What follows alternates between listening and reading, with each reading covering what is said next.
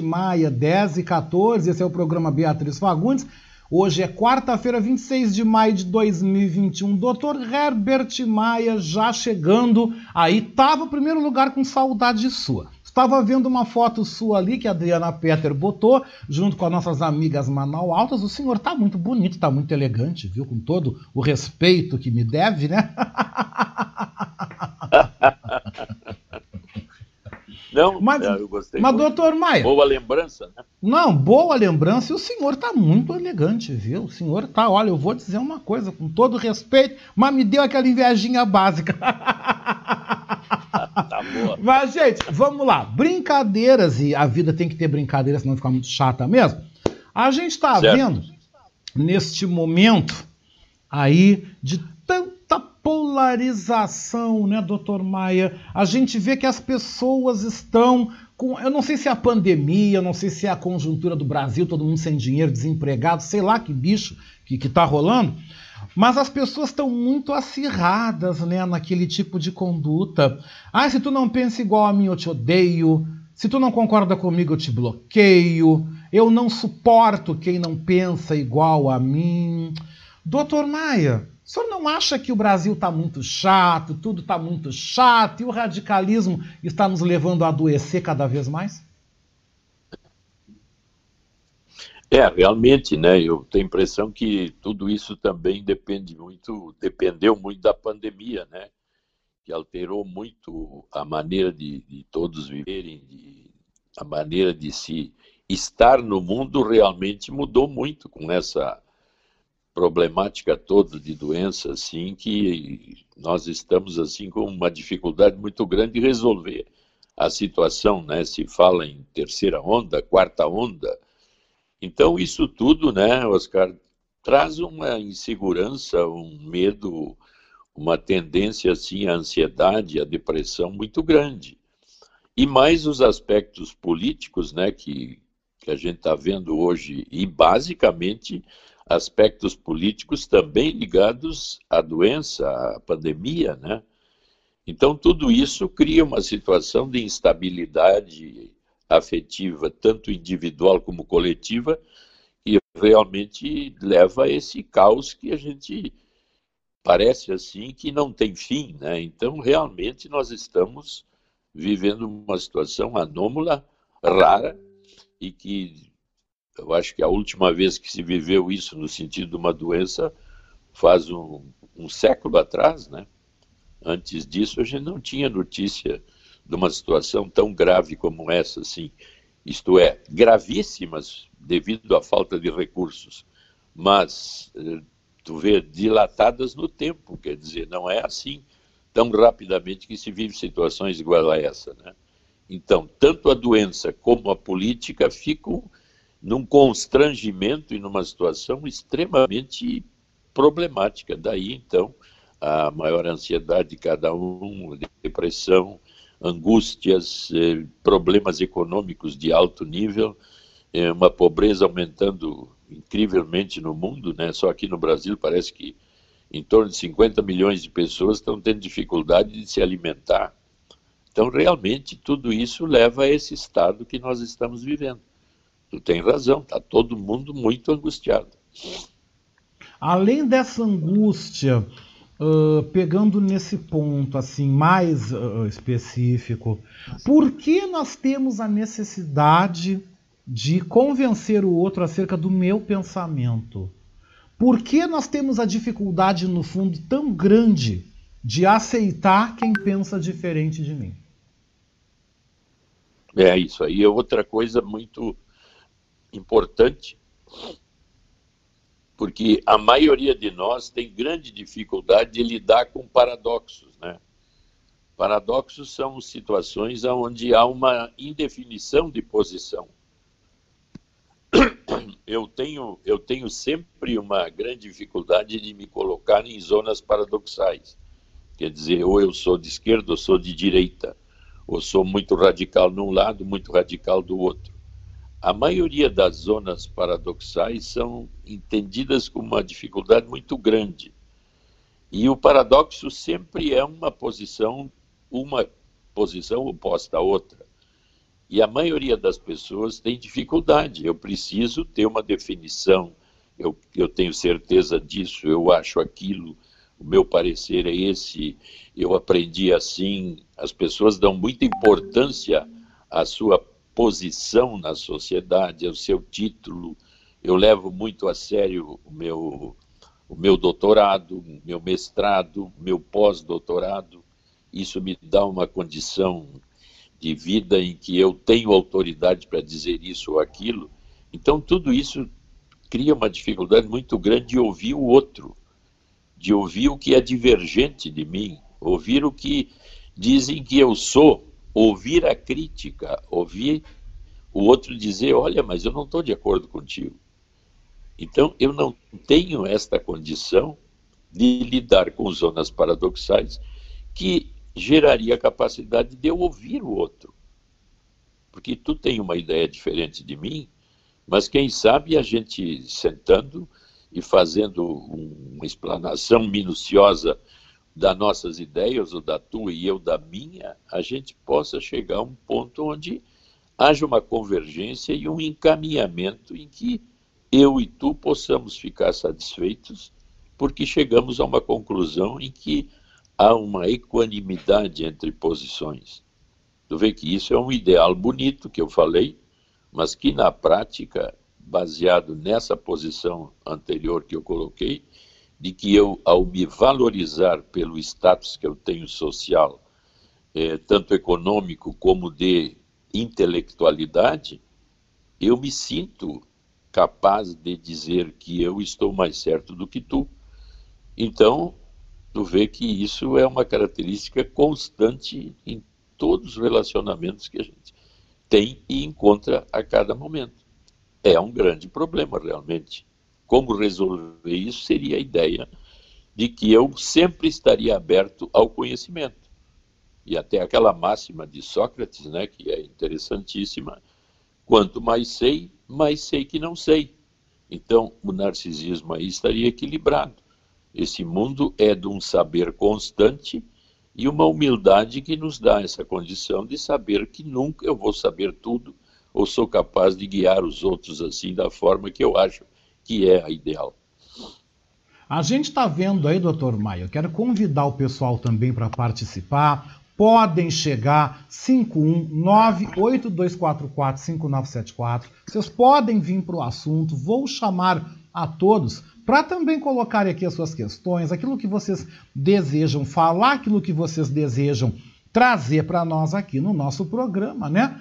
Mas eu aproveito e, e, e lhe faço uma outra questão, né? Uh, a gente está vendo aí, doutor Maia, tanta live, é todo mundo querendo falar, todo mundo quer falar, todo mundo está com necessidade de falar, é live, é live, é live, é live, é o tempo inteiro todo mundo falando tudo primeiro lugar, eu lhe pergunto: senhor para para ficar vendo live? O senhor gosta desse esquema de live? O senhor tem paciência para ficar vendo live? Tem gente que fica o dia inteiro vendo esses raios dessas lives. Eu recebo 400 mil convites. Eu vou dizer para o senhor, eu não vejo nem 5% do que eu recebo. Porque eu não tenho o mínimo de paciência para ficar sentado ouvindo blá, blá, blá. Sabe? Eu, eu, eu não tenho. Eu não tenho muita paciência mesmo. Mas eu lhe pergunto, Nesse momento Não, que a gente vê tanta necessidade das pessoas falarem, as pessoas realmente estão falando e realmente estão sendo ouvidas? É, eu estou de acordo contigo. Essas lives, a maioria delas é, é uma coisa assim que não tem muita consistência. Mas como a gente vê assim que a internet facilitou a possibilidade de eu ser visto e me ouvir falando, as pessoas têm uma, uma tendência muito grande a se mostrar, né? Eu querer aparecer, querer ser um influenciador, ter as minhas ideias expostas. E aí tu tem razão, a maioria das ideias expostas dessa forma são muito primitivas no sentido assim de, de valor que interesse para um, um ouvinte assim mais interessado realmente naquilo. Muita bobagem é falada, muita coisa é dita e, e realmente as coisas são assim de pouco valor.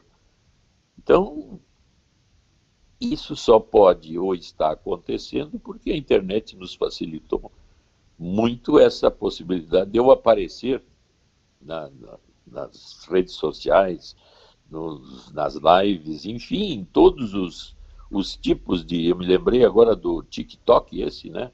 Que ficou famoso no mundo inteiro, com aparições assim de 10, 15 segundos e uma quantidade imensa de pessoas querendo aparecer ou se movimentando ali, né? Então, a internet deu essa condição de eu aparecer, fazer cursos, fazer lives, fazer sites e tudo mais, mas se nós formos avaliar assim no detalhe da importância da maioria dessas lives, é uma coisa assim muito pequena e muito frágil. Eu também estou de acordo contigo que se houve muito pouco a, a minha tendência, e talvez outras pessoas não, como tu disse, que tem pessoas que ficam o dia inteiro ouvindo lives e, e de todo lado e de todo jeito. Mas eu acho que realmente tem que se fazer uma boa avaliação para ver o que, que vale e o que não vale. Olha, eu também concordo, doutor Maia. Eu, eu também acho, assim, eu posso, eu posso, eu posso até estar tá sendo um pouco radical, de, de, de certa forma, né? Mas, sinceramente, né? Sinceramente, haja paciência com, com tanta falação, né? É muita falação, é muito blá blá blá. Eu vejo que o brasileiro tem essa necessidade de tem que falar, tem que falar, tem que falar. É 400 mil lives de tudo e ninguém chega a lugar nenhum.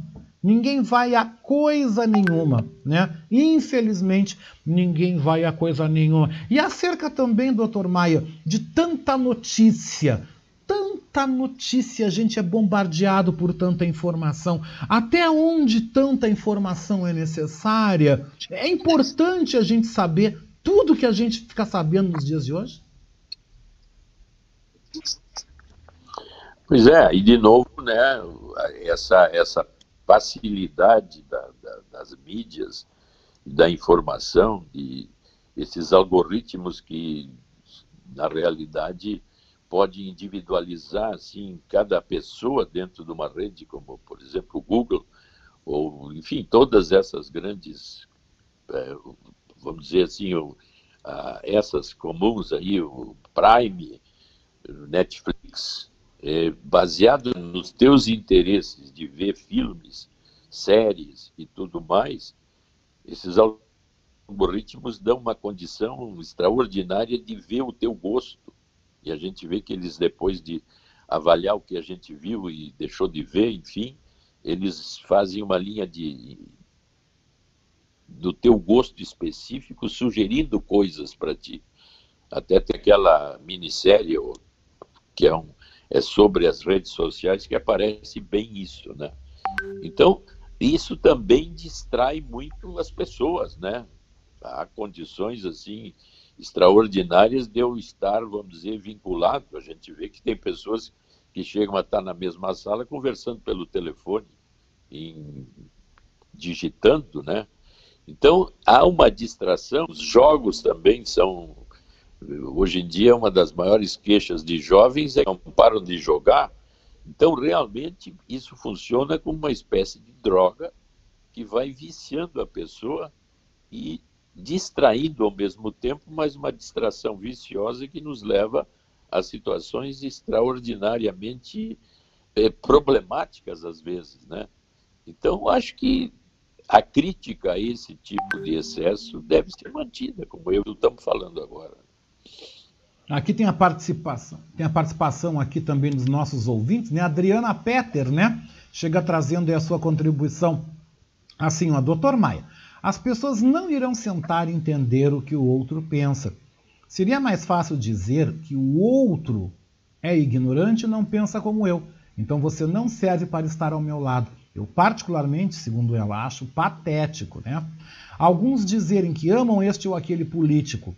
Político deveria ser cobrado, não? existem pessoas que não sabem amar alguém próximo. Abraçar, então, mais difícil. Essas pessoas que dizem amar estes desconhecidos, será que elas não são pessoas que não sabem lidar com as suas frustrações, né? Uh, segundo, ela, segundo ela coloca também, não sei lidar com o diferente, ou pior, não respeito o diferente. Sendo que ninguém é igual a nada. Queremos o bem, mas não do teu jeito e sim do meu. Gente, é muito doido isso, né? Deu um nó na minha cabeça. Aí enrolamos a cabeça, né?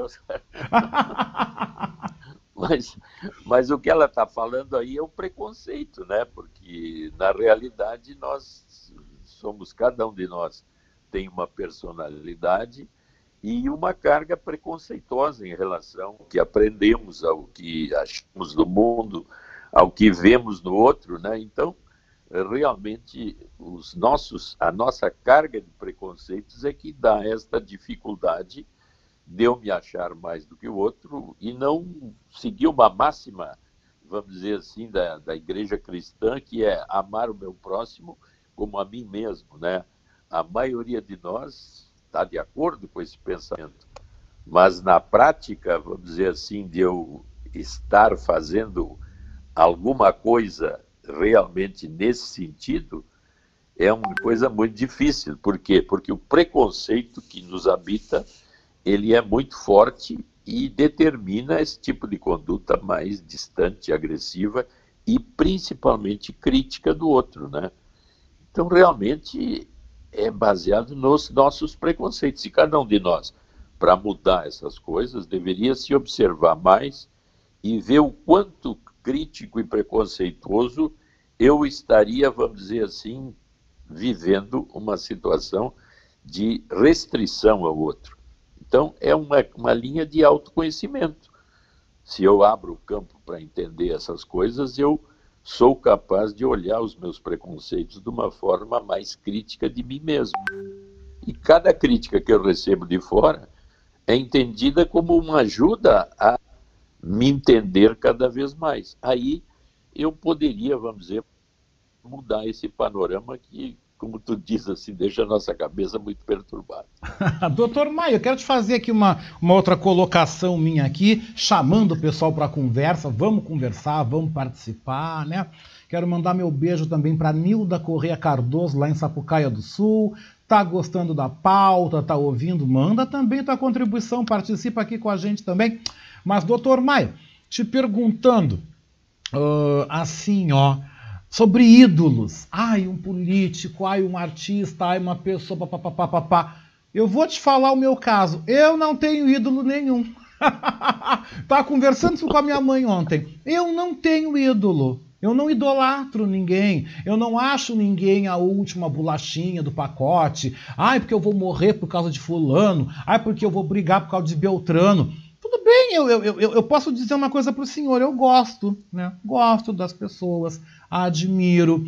Tem os artistas que eu curto, né, que eu gosto, mas ter um ídolo, idolatrar alguém, não significa tentar uh, buscar uma razão para a minha vida, uh, tentar afugentar minha solidão, projetar no outro porque eu tenho um vazio dentro de mim. Como é que o senhor vê isso aí? É, isso aí também é outra coisa muito interessante que tu toca quando fala em idealizações, né? É que cada um de nós, vamos dizer assim, quando a gente há um desenvolvimento da personalidade, nós temos os nossos ídolos, que são o pai, principalmente o pai e a mãe, principalmente a mãe. Então, nossa, nosso desenvolvimento, eu idealizo um relacionamento amoroso um relacionamento afetivo que tenha uma densidade e que me dê sentido de existência, que me dê condições de estar bem comigo mesmo num relacionamento em que eu estaria, vamos dizer, seguro. Basicamente, essa idealização seria mais ligada inicialmente à família e os membros da família que estão me estruturando e que estão à minha volta e que me dão essa condição. Mas com o passar do tempo e também aí pelo tipo de formação que eu vou tendo, eu, por idealizar muito, então, uma série de coisas, eu posso estar fazendo essas idealizações e, portanto, pertencer a uma, uma seita, uma religião, onde eu me sinto seguro, porque essa religião seria uma extensão da própria família, e me dá uma segurança na minha adultez, na minha no meu crescimento E esse grupo, que agora é mais amplo que a família, me dá uma segurança idealizada que vem de uma crença de tipo religiosa cada vez mais consistente. Então eu idealizo uma religião, um Deus, uma forma de adorar uma figura assim transcendente, maravilhosa, é uma idealização que pode ser muito boa para mim e é boa para muitas pessoas. E depois as idealizações amorosas, que eu então me aproximo de alguém amorosamente, idealizo aquela pessoa, quero viver com ela, construir uma família e faço também uma idealização do que eu gostaria de fazer. E depois há um terceiro nível de idealização que é de mim mesmo. Eu sou tão capaz, eu me sinto tão maravilhosamente é, crescido e, e potente em tudo que eu aprendi, desde que eu me formei, eu tenho essa capacidade de influenciar os outros, eu começo a ter ideias de que eu posso vir a ser um guia ou uma pessoa com um mestre, alguém que influencia os outros e por aí vai. E aí nós temos essa idealização mais personal, pessoal, onde eu me acho uma, um ser diferenciado e altamente competente para guiar outras pessoas e encaminhar ou fazer coisas ou ser um ser capaz de, de, de ter sucesso na vida, ganhar muito dinheiro. Então as idealizações têm várias raízes e ao mesmo tempo várias vários galhos como se fosse uma árvore em crescimento, né? Então essas coisas são baseadas exatamente nessa necessidade de sentido de vida. Agora, quanto mais sentido de vida eu tiver pessoalmente e não me sentir daqui a pouco uma casca vazia, sem valor pessoal e, estou muito voltado para as coisas externas e lá no meu fundo eu estou angustiado, aí se cria um outro problema mais grave e a única maneira é a busca então de busca de soluções de tipo terapia, onde eu vou ver onde é que eu estou errando. Então, tu vê que nós, à medida que falamos nisso, nós geramos uma complexidade cada vez maior no sentido de entender como é que isso acontece. E, na direção pessoal, é aí que eu posso fazer mudanças importantes desde que eu me dê conta disso, né, Oscar? Eu vejo, doutor Maia, eu vejo que essa polarização uh, ao qual a gente está caminhando eu vejo que ela está adoecendo as pessoas. Eu vejo que ela está trazendo muita tristeza, angústia, está adoecendo, entende? Porque a gente está caminhando em nível de país para um conflito aonde a questão política ela está sendo uh, usada, mas ela já traz um combo de coisas que na nossa sociedade nós não conseguimos resolver porque nós somos uma sociedade construída, constituída em cima de valores religiosos muito fortes e valores religiosos que não te permitem o questionar. Quando tu passa a questionar até aquilo ali mesmo, dentro de uma religião, você está errado, você tem que ser afastado, você é isolado. Se você participa de um grupo, por exemplo, de uma igreja, Aí você se afastou daquele grupo, sei lá, saiu, questões da tua vida. As pessoas às vezes chegam num caso, eu já vivi isso na minha vida, da pessoa bah, passar por mim num comprimento, atravessa a calçada. Gente, coisas completamente malucas. Coisas completamente malucas. Sabe? E que eu, eu penso assim como Oscar, ah, uma verdade. Cara, para mim não tem uma verdade única. Para mim não existe uma verdade absoluta, porque eu também não estou procurando uma verdade absoluta. Eu cheguei aos, estou chegando aos 50 anos da minha vida e eu estou vendo que isso são coisas que não me interessam, sabe? Será que eu estou maluco, doutor Maia? Não. Em tá fora da boiada? Não, é, eu acho assim que tu te aproximando do que a gente chama o, um livre pensador, né? Que e se eu sou capaz de, vamos dizer assim, fazer uma crítica das, das vivências minhas do mundo, das vivências minhas do mundo que eu vivo, do país que eu vivo, das posições políticas e, e o tipo de governo que eu vivo, e eu sou capaz de fazer uma crítica desse tipo, eu viro cada vez mais um livre pensador. Quer dizer, eu sou capaz de pensar, de manipular essa massa de informações, tirar só o que é importante, ter uma visão pessoal dessa situação onde eu estou e cada vez mais usando isso para um auto, uma autopercepção e crescimento pessoal, porque por mais que eu esteja inserido num grupo social em que existam verdades e encaminhamentos, na realidade nós estamos sozinhos em nível mais íntimo pessoal. Então, se eu sinto que eu estou sozinho nesse nível, eu tenho que usar o ambiente que eu vivo, tanto micro como macro social, para entender cada vez mais a minha pertinência e a minha situação aqui e agora. Para que, que eu estou aqui? Porque o sentido de vida sempre é algo importantíssimo de, pelo menos, eu poder pensar sobre isso e me situar cada vez mais dentro de mim e fora de mim. E essa percepção é que me dá uma liberdade pessoal cada vez maior e, paradoxalmente, também uma compreensão do outro que todos estão vivendo em situações assim pessoais de vários níveis de integração e de capacidade de pensar sozinho. Porque a capacidade de pensar em níveis de complexidade é meio complicado para a maioria das pessoas.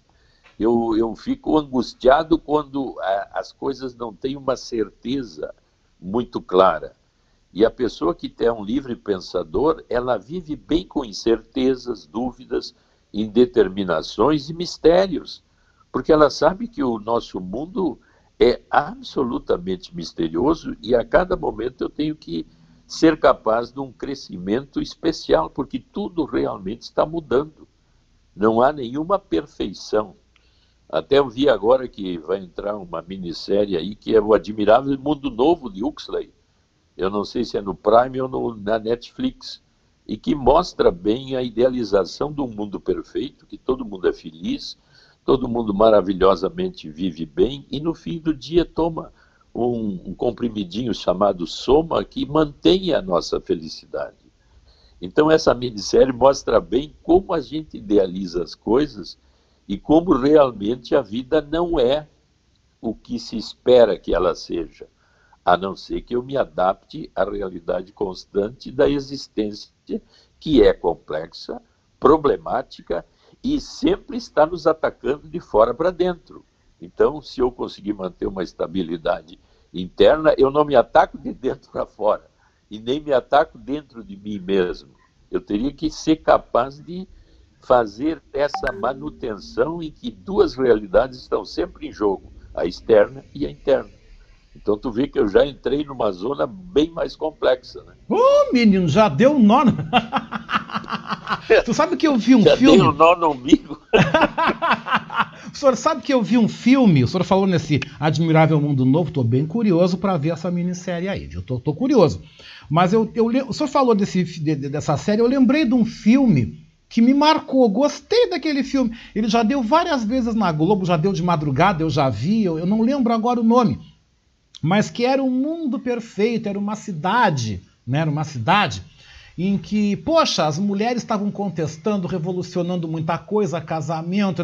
Eu não sei o que, que aconteceu, se os maridos, uh, os homens combinaram numa reunião, ou criaram lá um medicamento, uma coisa, e que botavam na água, não sei o quê, e as mulheres nossas mulheres se transformavam, viravam donas de casa perfeitas, mulheres perfeitas. Gente, parecia que viravam robôs. Eu acho que o nome do filme era Mulheres Perfeitas, se eu não estou enganado. E mostrava uma sociedade, mostrava o quão aquela comunidade tinha se tornado feliz da noite para o dia. Era a coisa mais maravilhosa. E os homens estavam realizados porque eles tinham as mulheres perfeitas, gente.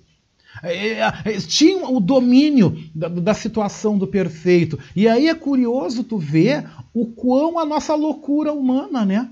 A, a, necessidade, primeiro, de tentar dominar o outro, de tentar manipular o outro, de querer impor o, o que o meu é o certo, o teu é o errado. Eu sou perfeito, tu tá errado. Ah, eu estou do lado certo da vida. Tá do lado certo? Será, cara pálida? Ah, é, é, essa pergunta eu tenho, sabe? Mas eu tenho aqui a colaboração dos ouvintes que eu quero compartilhar com o senhor. Tem aqui a Nilda Correia Cardoso. Olha que legal que ela mandou dizendo aqui. Oscar, uh, também não, não tenho ídolos midiáticos. Tenho ídolos fraternos que me passaram valores de vida, pessoas em que me espelho, me espelho né? né? Ela não tem ídolos, né? Que legal, que bacana. Tem também outra contribuição aqui que está me chegando. Que legal esse assunto, né? Esse assunto está mexendo com as pessoas em casa, gostei. E diz assim: ó, bom dia. Eu acredito em carisma, mas amar um desconhecido literalmente não é normal. Eu não idolatro ninguém e não me iludo também. Mas não me prometa nada. Gostei desse papo dela. Eu penso mais ou menos parecido. Ricardo Weber Isso. Coelho vem dizendo aqui, vem contando uma história, ó. Uh, ele vai trazer uma história que vem lá de Taiwan. E a história diz assim: um funcionário de um banco em Taiwan tem em, em, em 37 dias, né? Olha que loucura! Se casou quatro vezes para ter direito a férias remuneradas. O banco percebeu o plano e cortou o benefício. Em Taiwan, pela lei, pode-se casar e ter direito a essa remuneração. Ele acionou o banco na justiça e ganhou. Vai receber uma indenização e os dias em que ficou casado. É o típico unil útil agradável. E ele pergunta assim, doutor Maia, admira mais uma mulher se sujeitar a casar quatro vezes, né? E o Ricardo continua dizendo: Eu sempre soube que existem contratos matrimoniais, mas envolvendo leis trabalhistas é a primeira vez. Né? E, e esse caso que aconteceu lá em Taiwan levantou uma discussão em torno no país sobre essas leis. Primeiro lugar, o cara casou quatro vezes. Gente, que doideira, né? Em quanto tempo? Né? Em 37 dias. Gente que coisa. Ganhou da Gretchen. Aí já é uma super malandragem, né? Hum? Aí já é uma super malandragem, né? Casar em 37 dias, quatro vezes, já é malandragem mesmo. Deus me livre. Deus me livre. É cada loucura que a gente vê, né, doutor Maia? É cada doideira que, sei lá. É, aí entra, né, já, né, Oscar, a expertise, né? Eu descobri, vamos dizer, a lei, é, como é que se diz a lei? Porque se faz uma lei, tem uma forma.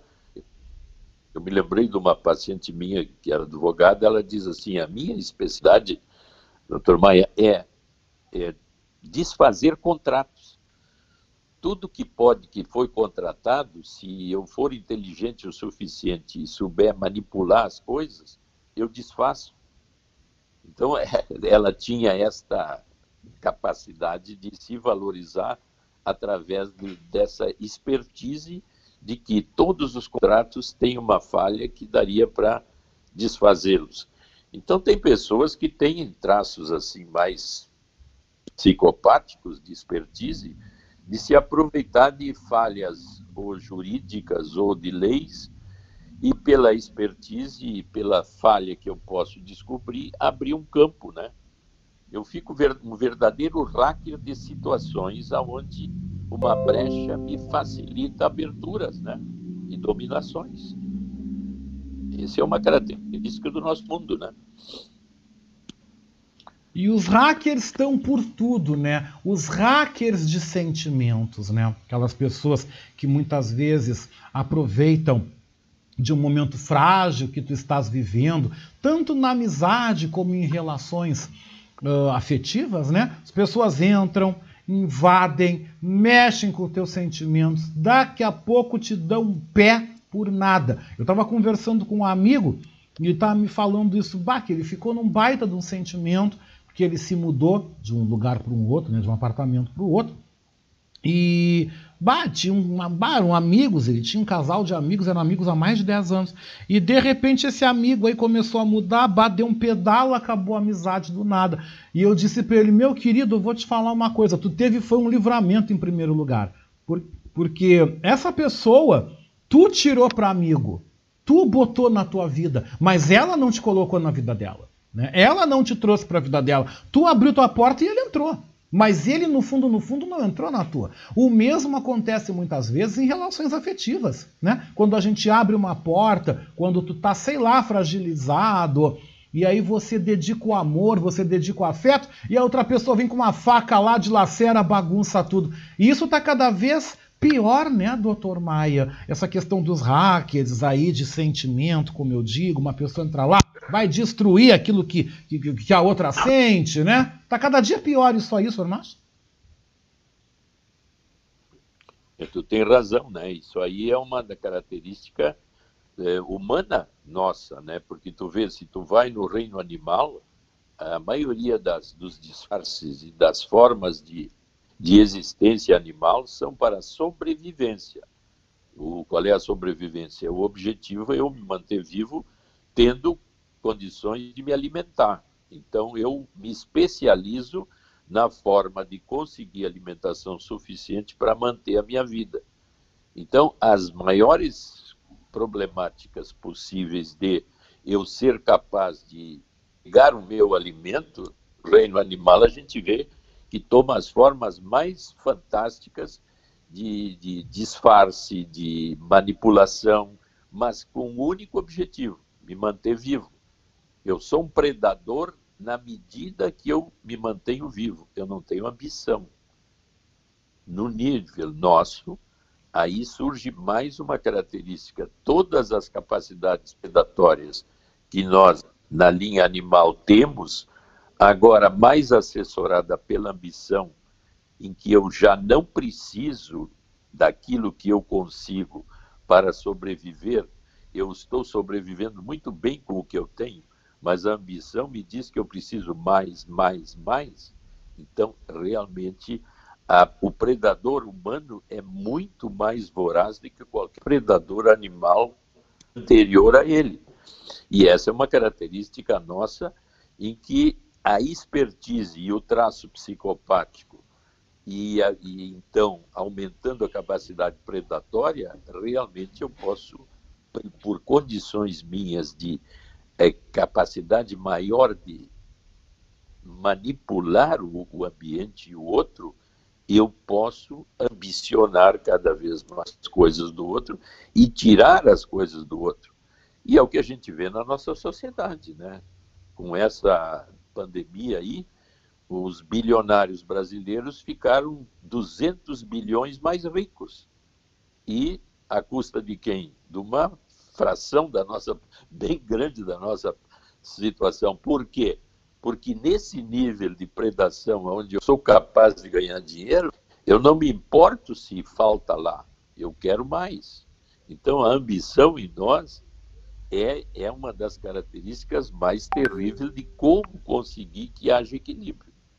O que, que tu acha, Oscar? Não, eu concordo, doutor Maia. Eu, eu, eu fico impressionado de ver essas, principalmente nos meios de comunicação, essas campanhas hipócritas que eles fazem. Ai, ajude, ajude o outro. Ai, faça, vamos, população, doe, faz, acontece, faz, acontece. O governo arrecada bitrilhões, porque nós continuamos trabalhando. Nós pagamos hordas e hordas de impostos, assim como eu, o senhor, todo mundo paga caro pra caramba, né? Tem aí agora, termina segunda-feira que vem aí o prazo do imposto de renda. É um horror, é um horror o que esse governo arrecada. Mas aí nós, nós temos que estar, ah, tira do meu bolso, tira do teu, ajuda fulano, ajuda Beltrano. Mas vem cá, eu pago imposto, eu cumpro as leis. Para quê? Para estar tá sustentando, desculpe, político vagabundo? Porque é para isso, né? Para isso que eu pago imposto. Para sustentar aquele congresso que não presta, não serve para nada. Porque aquilo lá não serve para nada. Vamos, vamos, combinar. Vamos combinar. Eu, eu não vou aqui defender fechamento de Congresso porque é uma loucura. Eu jamais, eu jamais usaria o microfone para dizer uma coisa dessa. Mas, mas vamos combinar, né, gente, que o, o nível de, de decepção né, tá cada vez mais claro. Liga a televisão, vê a CPI da Covid aí. É um teatro, é uma bandalha aquilo. Sabe? O Renan Calheiros posando de, de o rei da moral, posando de o mais digno dos dignos. A gente sabe muito bem quem é o Renan Calheiros. Eu já tive na cidade dele, em Murici, cidade natal do Renan Calheiros, que fica em Alagoas, fica perto de Maceió, fica mais ou menos uns 40 minutos de Maceió de carro. Eu vou dizer uma coisa, doutor Maia, Murici é um lugar miserável. É um lugar miserável. Agora, a maior casa que tem em Murici, com piscina, com um reservatório de água próprio, que me chamou a atenção ver o tamanho do muro da casa, belíssima, a casa mais rica de Murici é do Renan Calheiros.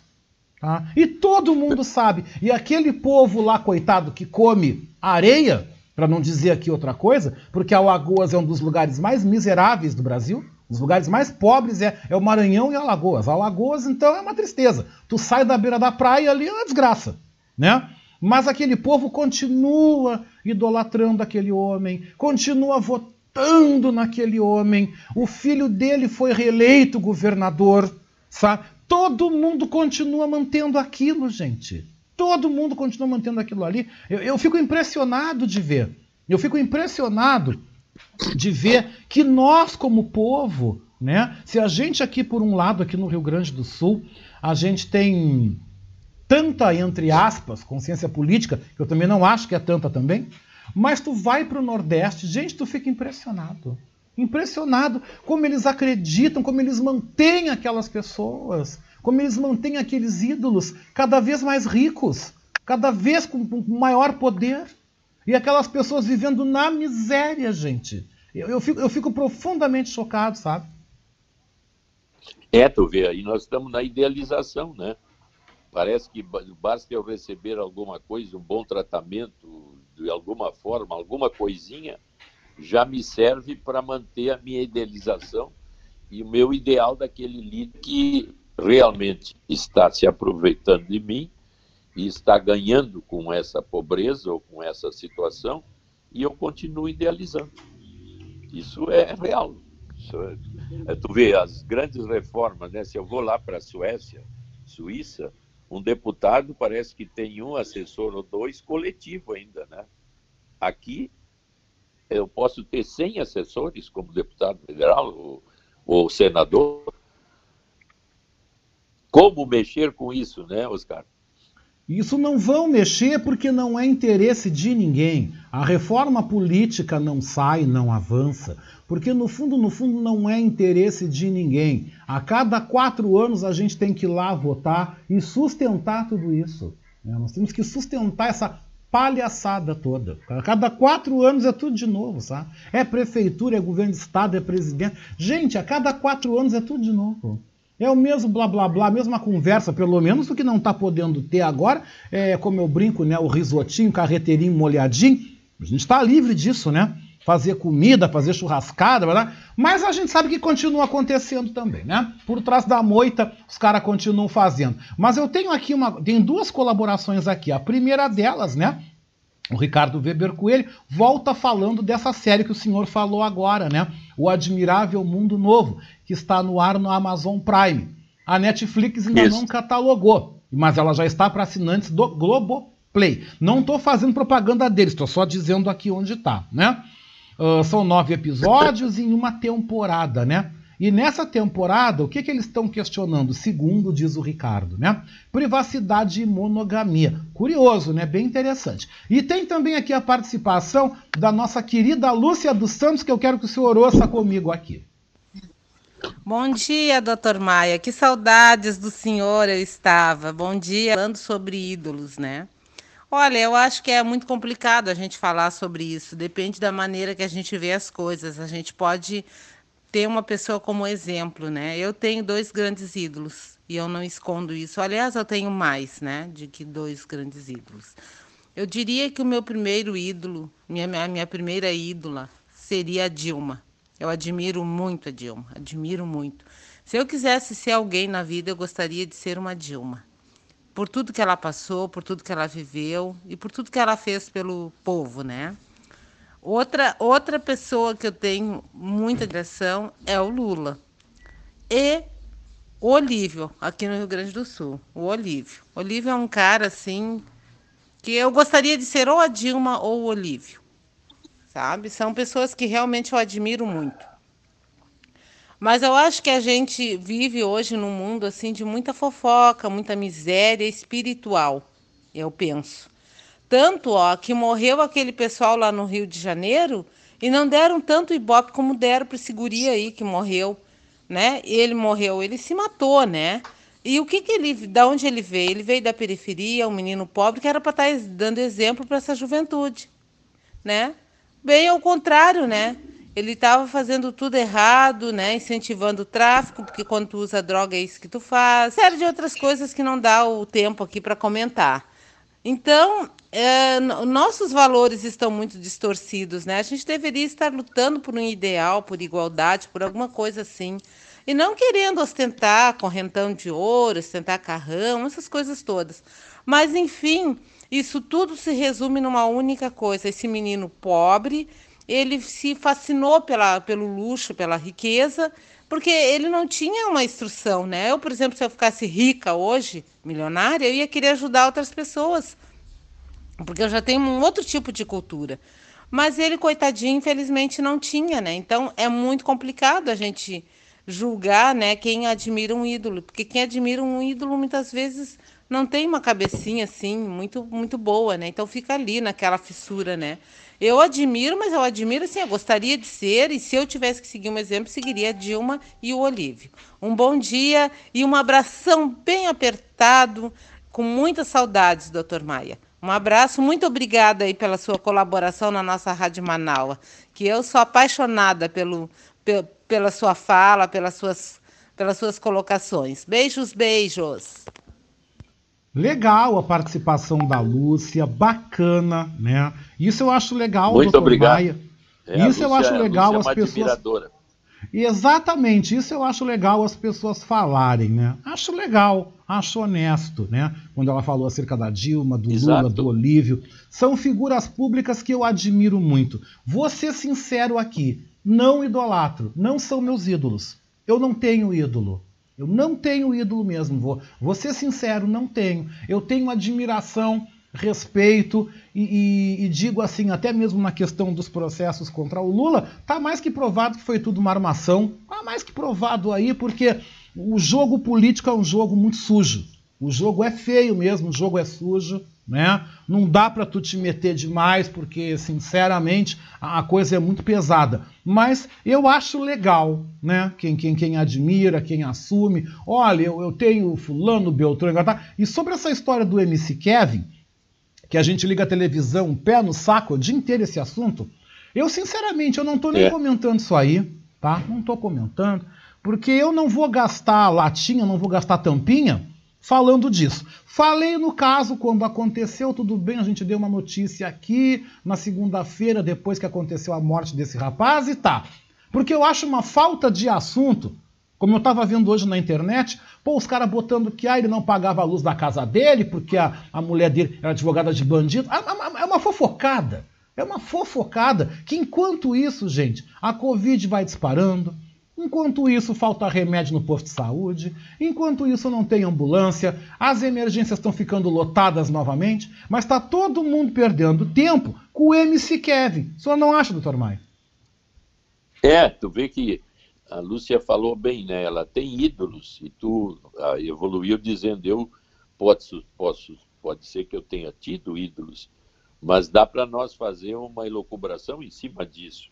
Na tua fala, o, o ídolo seria assim aquelas pessoas que me deram alguma coisa importante e que de certa forma num certo momento eu idolatrei, mas a minha capacidade, usando uma metáfora digestiva, eu fui digerindo o ídolo e transformei o que ele é para mim em admiração.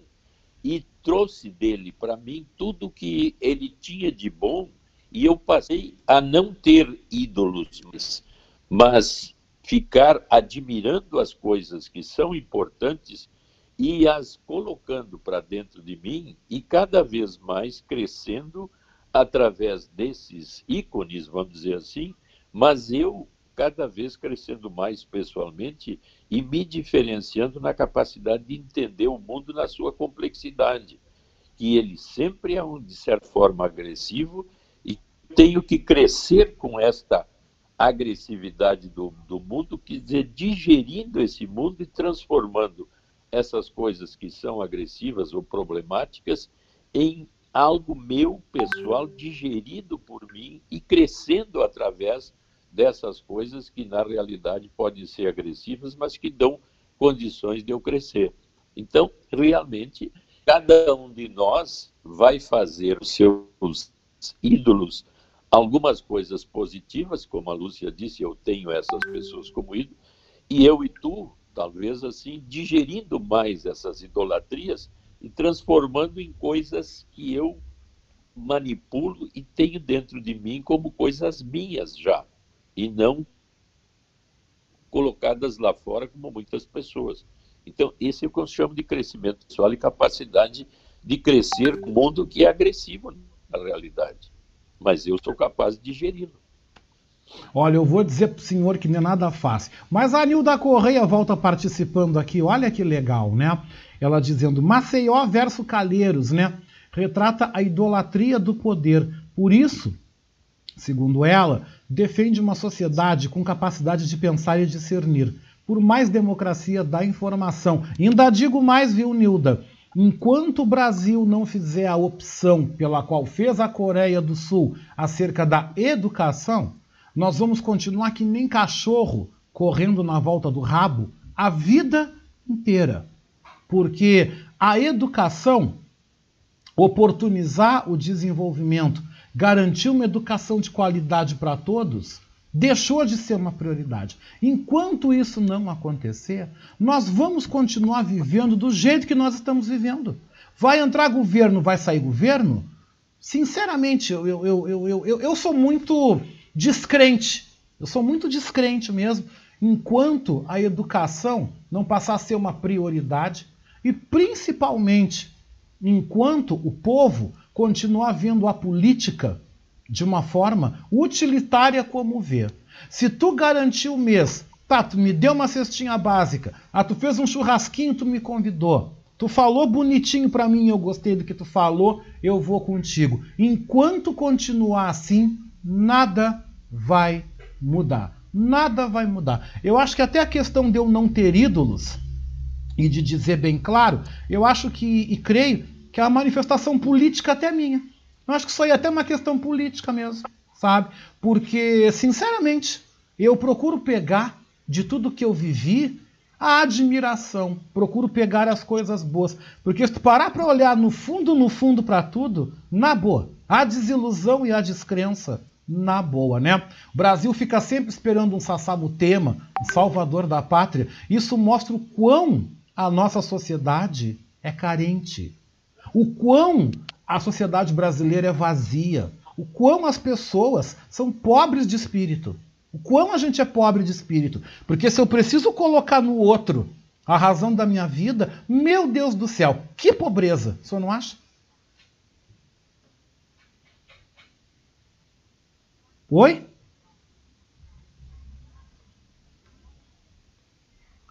Pois é. O senhor ainda está aí? Caiu a ligação? E como é que eu sei mais ou consigo saber mais? Tendo acesso à educação sofisticada, que me dá condições de cada vez a minha curiosidade crescendo cada vez mais, eu chegar a esses níveis aonde eu admiro o mundo que eu vivo e através da admiração eu metabolizo os ídolos e os ícones que tem nesse mundo e vou me transformando uma pessoa cada vez melhor e mais capaz de lidar com o mundo. Por quê? Porque eu tive uma educação de base que gerou uma curiosidade de eu querer crescer nesse mundo e entendê-lo cada vez melhor, né? É por aí. Doutor Maia, meu grande abraço, muito obrigado, muito obrigado mesmo pela tua presença. Eu quero dizer que o senhor é uma pessoa que eu admiro muito, que eu tenho prazer de lhe conhecer sempre nos nossos contatos. E não vejo a hora da gente poder sair para a gente se sentar, tomar um café, dar risada, conversar olho no olho, sabe? Eu tenho saudade certo. de conversar olho no olho com as pessoas que eu gosto. E uma das pessoas que eu quero me sentar para bater papo é contigo, pode ter certeza disso. Tá certo, Oscar. Então tá, um grande abraço para ti, um grande abraço nos ouvintes todos. Tudo de grande bom. Grande abraço, doutor Maia, muito obrigado. né? Nós tivemos o prazer de receber aqui o doutor Herberto Maia com a gente nesta quarta-feira, que está um dia lindo de morrer. Vamos ver como é que está o tempo lá fora, vamos atualizar, né? Tempo agora em Porto Alegre esquentou um pouquinho, 14 graus, né? Não tá aquela loucura, mas pelo menos dá para quebrar um galho. Gente, deixa eu mandar a musiquinha. Pede música aqui no programa Beatriz Fagundes. Vou mandar uma musiquinha para vocês, né? Deixa eu mandar essa música que eu amo. Eu rodei ela na segunda, né? Hoje eu vou rodar de novo, porque, ai, menina, eu escutei essa música ontem até furar. Coisa boa, né, gente? É ela, a Marrom, Alcione, né? Enquanto houver saudade, esta música numa quarta-feira. Menino 11 9, ouça!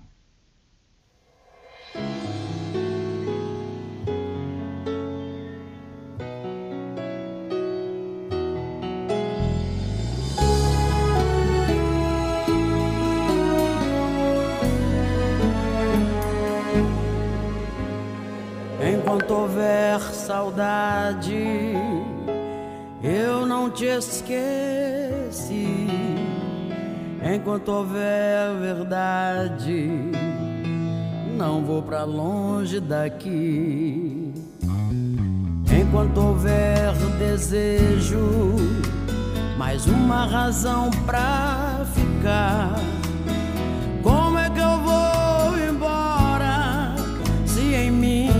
Vou te levar?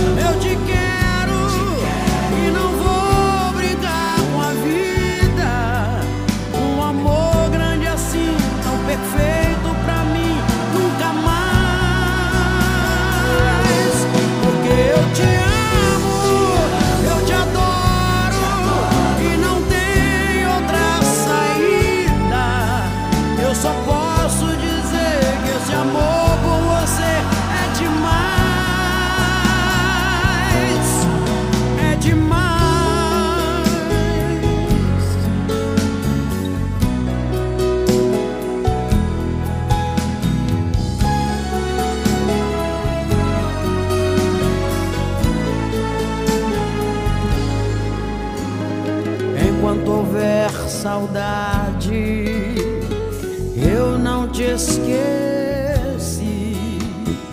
Enquanto houver verdade, não vou pra longe daqui. Enquanto houver desejo, mais uma razão pra ficar. Como é que eu vou embora se em mim eu vou te levar?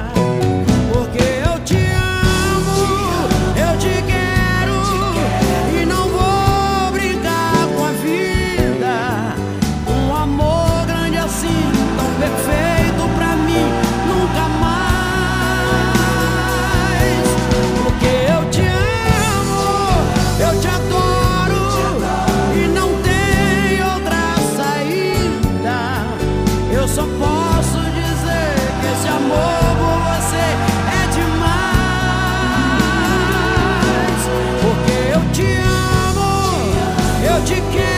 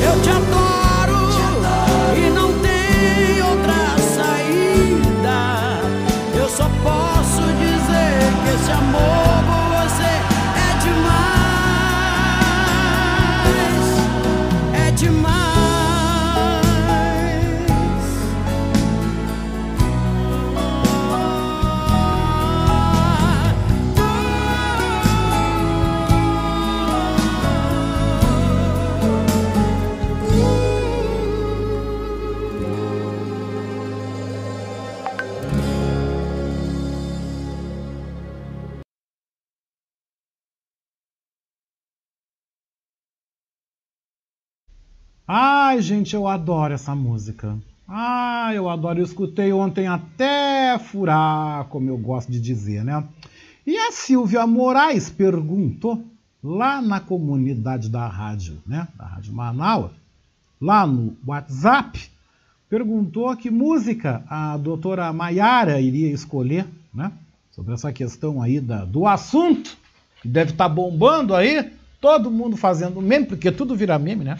Brasil é o campeão mundial do meme da história da, da piroca, né? Gente, com tanto, com tanto problema que a gente está vivendo, pô, piroca virou assunto nacional. Eu digo, gente, ai, ai, sabe quando é que esse país vai melhorar? Sabe quando é que esse país vai virar um país sério? Sei lá, né? Sei lá. Então, a cada dia que passa, né? E, e eu muito me impressiono né, da imprensa, dá todo um carnaval para isso, né? Fazer um carnaval, fazer um, um circo, né? Para tanta bobagem, tanta besteira que as pessoas falam e a gente vendo aí o Covid avassalando, o Covid uh, dizimando famílias, a gente vê nenhuma grande providência tomada por ninguém, a gente está aí, infelizmente, vendo a possibilidade de uma nova onda e da variante indiana entrar realmente de uma forma muito terrível no país e não se vê uma, uma pressão, não se vê nenhuma medida séria, nada sério, não se vê nada sério por parte das autoridades. Pelo contrário, né, o que a gente vê e o que a gente vê também o papel da imprensa, o papel da imprensa está horrível.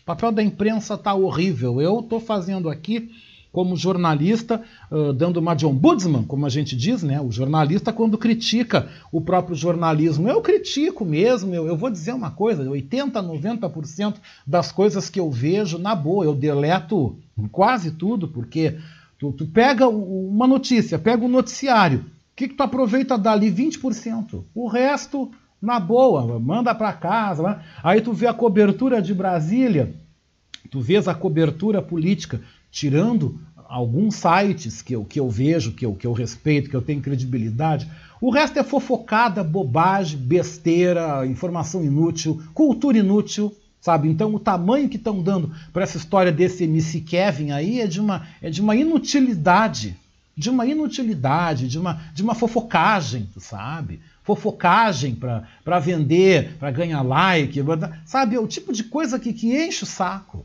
Tipo de coisa que enche o saco. Aí estão filosofando, estão querendo transformar o coitado do MC Kevin ai, numa questão social, porque era muito bom para a família, ai, porque veio de baixo, ficou rico, porque tem que ter uma estrutura. Ah, ah, sabe? Vão lavar uma louça, gente, na boa. Vão lavar uma louça. Sabe? Ai, o MC Kevin. Cara, o MC Kevin se deslumbrou.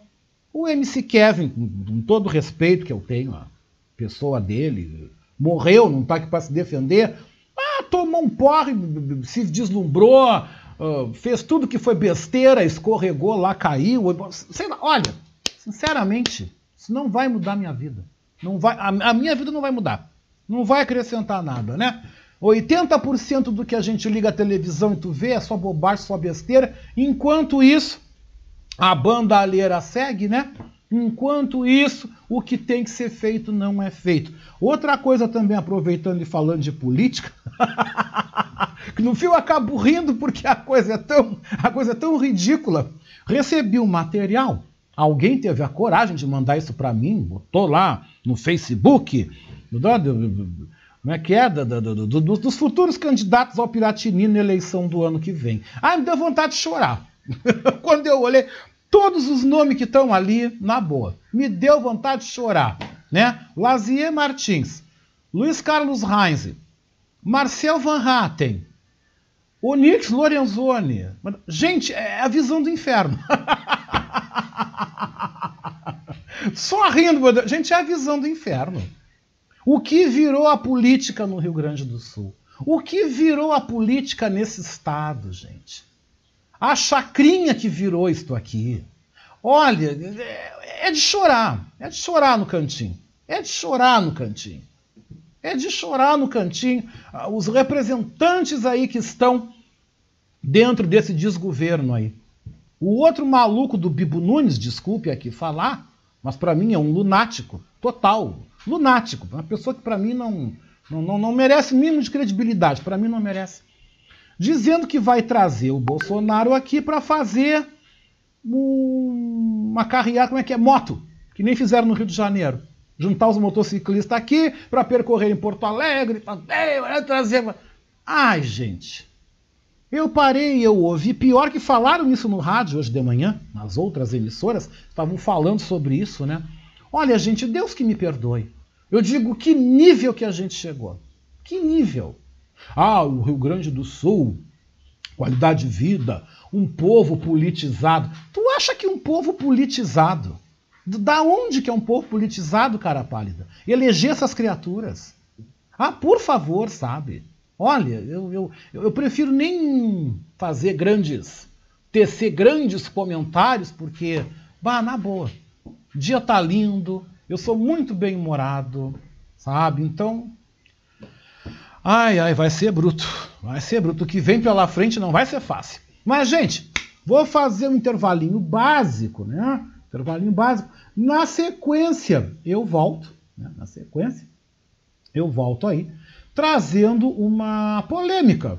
Vamos falar um pouco de frufru também. Essa polêmica aí é interessante. Eu estou há horas para falar sobre isso, há horas para falar, mas eu quero que vocês ouçam aí uma música da Pablo Vittar que está dando o que falar. Semana passada fizeram um tuitaço. O pessoal fez um tuitaço assim, ó, respect, respect, respeitem a Pablo, né? E a Pablo mesmo veio e disse que estão boicotando lá nas rádios porque não rodam a música dela. Tem uma música aí de trabalho que está rolando na internet, mas nas rádios não põe de jeito nenhum. Eu quero saber a sua opinião, se você concorda sobre aí a música da Pablo. Bota Pablo ou não bota Pablo? E também nós vamos ouvir na volta a entrevista com a Letícia Schmitz, que é mãe do garoto Mateu, de um ano e oito meses, que precisa da nossa ajuda. Precisa de 12 milhões de reais para sobreviver. Tudo isso e muito mais, gente, vocês vão ouvir aqui no programa Beatriz Fagundes num instante só. Eu, ó, eu vou e volto.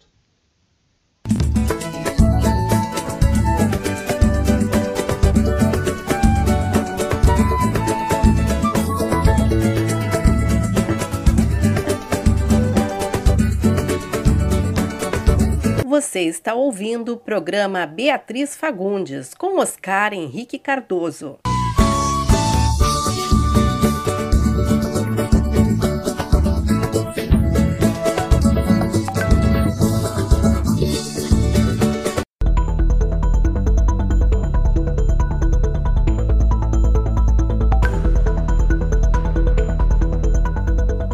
Médica epidemiologista alerta para os riscos de permanência em lugares fechados em tempos de pandemia. Segundo Fátima Marinho, a proximidade entre pessoas em locais não arejados aumenta o risco de contágio do novo coronavírus. Após alguns meses do surto e ainda com inúmeros casos, já é possível ver estabelecimentos lotados no Brasil. Apesar das medidas que são adotadas, os especialistas ainda consideram essa presença arriscada, como destaca a epidemiologista e consultora da Vital Strategies, Fátima Marinho. Num ambiente fechado, o vírus não se move, ele não dispersa. É igual poeira quando a gente levanta e tem um lugar fechado. Né? Ela vai ficar muito tempo no ar. A mesma coisa acontece com vírus. A epidemiologista Fátima Marinho recomenda que, neste momento, as pessoas procurem frequentar lugares abertos. O fato da gente estar ao ar livre, o vírus, ele tende a dispersar no ar. Se você tiver alguém próximo de você que esteja doente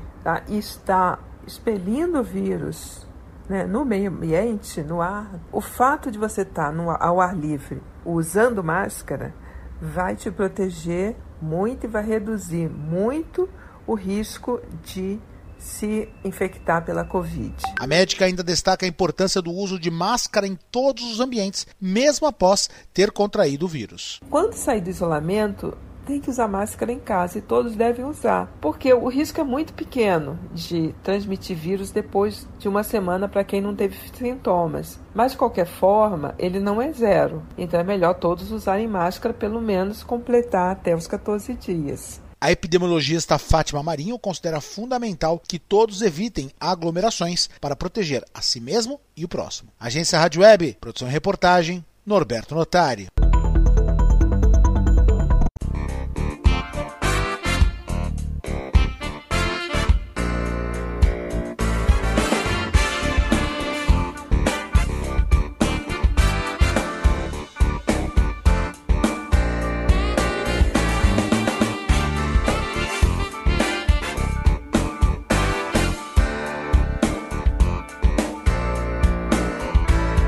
Você que está acompanhando o nosso programa Beatriz Fagundes, eu quero convidar vocês a serem amigos da nossa Rádio Web Manaua. Você pode ser nosso amigo e nosso parceiro no nosso projeto de financiamento coletivo. Acesse manaua.com.br barra doe e escolha uma forma entre as formas para você contribuir para o fortalecimento de um canal de comunicação independente e democrático. Lá você vai encontrar diversas formas de contribuir, como boleto, cartão de crédito e até mesmo depósito em lotéricas ou agências da Caixa Econômica Federal. Sua contribuição é fundamental para aprimorarmos ainda mais a nossa estrutura. Se você desejar saber mais sobre o financiamento coletivo, você pode entrar em contato com a Marilene Pullman pelo telefone 519 9393 1747. Repetindo, 51 99393 1747.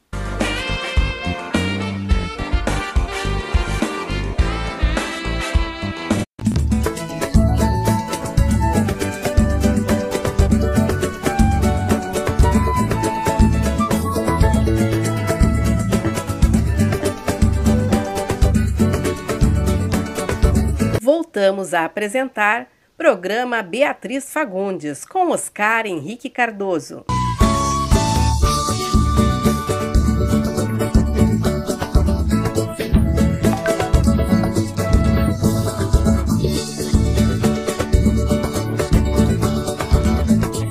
Pois é, gente, 11h26, 11 horas 26 minutos. Obrigado, gente, obrigado pela tua companhia. 14 graus é a temperatura. E a Nilda Correia Cardoso, olha que legal, né? Volta participando. Povo politizado, cara pálida, né? Ela adorou, disse que tá adorando o programa, mandou botar a boca no trombone. Não, eu não tenho que botar a boca no trombone, não, Nilda. Quem tem que botar são vocês, né? Através do 51982445974. Gente, você tem um ídolo, admira, papapá, papapá, teu muso, teu tudo na tua vida? Pode falar Pode falar. O legal da democracia é isso. O legal é eu poder vir aqui e dizer o que eu digo. Eu dizer, não, eu não tenho, não, não tenho ídolo nenhum. Eu admiro fulano, fulano, fulano, mas eu não idolatro ninguém, eu não vivo em função de ninguém. Tenho o maior afeto, o maior amor, o maior carinho de ouvir o contrário. Porque para mim é muito tranquilo ouvir quem pensa contrário a mim. Para mim é, é tranquilo. Cabe a mim absorver ou não absorver. Tá? Agora, eu não tenho comigo, eu não tenho essa máxima. Ah, se tu não pensa igual a mim, eu te odeio. Cara, na boa. Na boa. Tu não pensa igual a mim, o problema é teu. A vida é tua, tu faz o que tu quiser. Sabe? Né? Você pode gostar do que você gostar, você pode curtir Power Rangers, só não vem encher meu saco, né? Mas a Lúcia dos Santos está de volta. Vamos ouvir a Lúcia né? Eu adoro ouvir a Lúcia dos Santos. Eu sei que vocês gostam também. Vamos ouvir. Oi, Oscar. Por isso que eu digo assim, ó, eu não tenho ídolos. Eu não idolatro ninguém. Eu sou como tu. Eu admiro. Eu admiro a força da Dilma e eu gostaria de ser uma guerreira como ela. Eu gostaria nesse momento poder fazer alguma coisa pela juventude, poder, sabe, ter um caminho da, da educação, porque eu acho que eu admiro a educação. Eu admiro, por exemplo, a Beatriz Fagundes com a voz da resistência. Eu admiro essa mulher. Isso não preciso nem citar que eu admiro ela, muito, muito.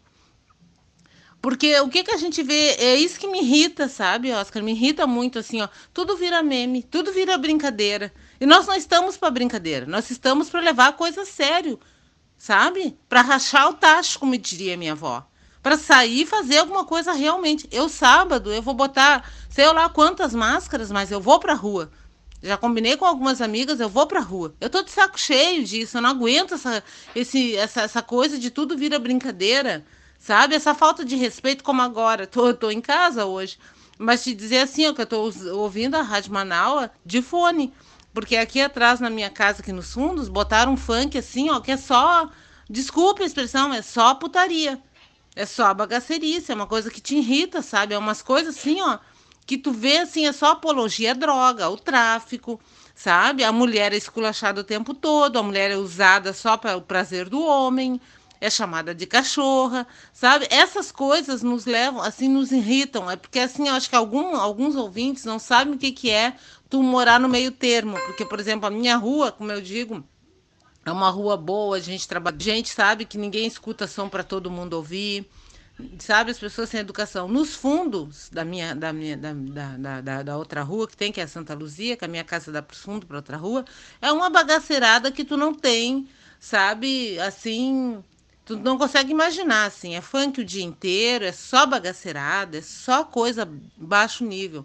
Então, sabe, eu, eu fico triste com isso, eu fico braba, mas eu fico triste ao mesmo tempo. E vendo assim que são uns piá, uns guris, sabe, que passam o dia inteiro em casa ouvindo esse tipo de, de coisa, sabe? Não sai daquele mundinho ali. O que, que vai ser dessa, dessa, dessa turma? O que, que vai ser dessa gente, sabe? Enquanto isso, nós estamos brincando, sabe? A gente está brincando. Aí a gente fica admirando um cara lá que se matou, que caiu, que nem o que tinha de gente naquele enterro dele que caiu do andar, coisa e tal, porque isso que aquilo, porque a mulher estava com droga, porque estava com, com uma outra amante dentro do, do quarto, a mulher, sabe, uma, uma, uma confusão, assim, uma coisa horrível, uma coisa horrorosa, uma coisa de doer, uma coisa triste, triste para um cenário que a gente está vivendo. Tu tem que te deparar com, com o fantástico domingo foi só isso que eles falaram, só nesse cara que falaram, só. Entende? Só nisso aí. Sabe? Um cara que não representou nada, para mim não representou nada, nem cultura, nem nada, nem educação, nem exemplo de vida. Entende? Ele procurou esse mundo aí, sabe? Então, isso me, me desgasta muito e me desgasta também a política. Como me desgasta a política, o pessoal vai ali ah, o Bolsonaro mandou tomar no fiofó. Vão ali e colocam o Bolsonaro. Para que dar ibope para esse tipo de coisa? Para que faz meme com o Bolsonaro, não sei o quê? Mas vai, ah, toma banho, Bolsonaro. Agora, vamos colocar as coisas que ele não faz. A vacina que a gente tanto quer, que não dão a vacina para nós, vamos exigir isso, sabe? Vamos exigir que esse homem saia do poder. A gente tem forças para isso, sabe? Vamos, sabe, lutar pelos nossos direitos. Daí não, e daí isso a gente não faz. Aí a gente fala, ah, faz meme, faz isso, faz aquilo, sabe? Ah, o Bolsonaro falou que o, que o, que o negro é isso. Tava lá alguém, ah, mas olha só o que, que o Bolsonaro falou. Mas não é assim, vai lá, mete-lhe o pau. Bota o, Lu, o, o, o Lula como exemplo das obras que o Lula fez mostra que o Lula realmente foi incriminado porque eles não queriam o Lula no poder, porque eles não queriam o pobre crescendo, porque eles querem um pobre esculachado, eles querem um pobre que nem eu tenho aqui, ouvindo funk de baixo nível, eles não querem um pobre ouvindo Chico Buarque, ouvindo música boa, eles não querem um pobre falando português perfeito, eles não querem um pobre saindo fora do país viajando, a doméstica viajando, eles querem uma doméstica coitada, sabe? Eles querem uma, uma pessoa miserável, é isso que eles querem. Então é isso que me irrita. Eu sou que como tu, eu não tenho ídolo. Não tenho ídolo. Eu admiro a Dilma, admiro o Olívio, mas eu não tenho ídolos. Eu procuro as pessoas que são de bom caráter, as pessoas que são legais, que são que podem me ensinar alguma coisa, como a minha querida Beatriz Fagundes, que todos os dias está nos ensinando, como tu, como a Vera Gagliardi, como a Verinha, como a Leia, sabe? Como esse povo todo maravilhoso, como aquela outra menina lá que está sempre no, nos ensinando a cuidar da natureza. Essas pessoas que eu admiro, sabe? O resto, como a alma sonora, minha querida amiga, que tanto bota coisas boas para a gente ouvir, nos ensina, é essas pessoas que eu admiro. O resto é lixo. Beleza, Lúcia. Quero te agradecer pela parte que me toca. Muito obrigado pelas tuas palavras. Quero agradecer pelas palavras que tu nos traz. E, e dizer, Lúcia, que infelizmente tudo isso que a gente está vendo esse carnaval todo com MC Kevin e outras coisas, são projetos de poder. É, são projetos que a mídia se presta muito bem para isso. Né? A mídia, ah, os caras estão vendo a Globo porque a Globo está gritando contra o Bolsonaro. Não, não, a Globo só está brigando porque não levou dela. Porque não levou dela. Que o SBT está levando, a Record está levando. É? Uh, quem mais? Bandeirantes deve estar tá levando. Ou seja, quem não está falando mal é porque está levando. tá levando um acuezinho, como eu digo, né? Tá levando um bando de dinheiro embaixo dos panos. Tá, tá levando. Então, por isso que não estão falando mal, né? Por isso que estão gastando tanto tempo com besteira, com bobagem, porque estão ganhando, estão levando, né? O governo está botando dinheiro. O ministro das Comunicações, né? Ministro das Comunicações, e que também tem um pé meio que na publicidade, meio, o seu Fábio Faria é casado com a Patrícia Bravanel, que é filha do Silvio Santos. O SBT, meu filho, está dentro do governo.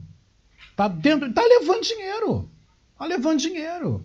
Quem leva dinheiro se vende. Não fala mal. Não fala. Ah, toda essa mídia para tanta besteira que perdem tempo é por causa disso. É nariz de cera. Puro nariz de cera. Entende? Toda a briga está aí.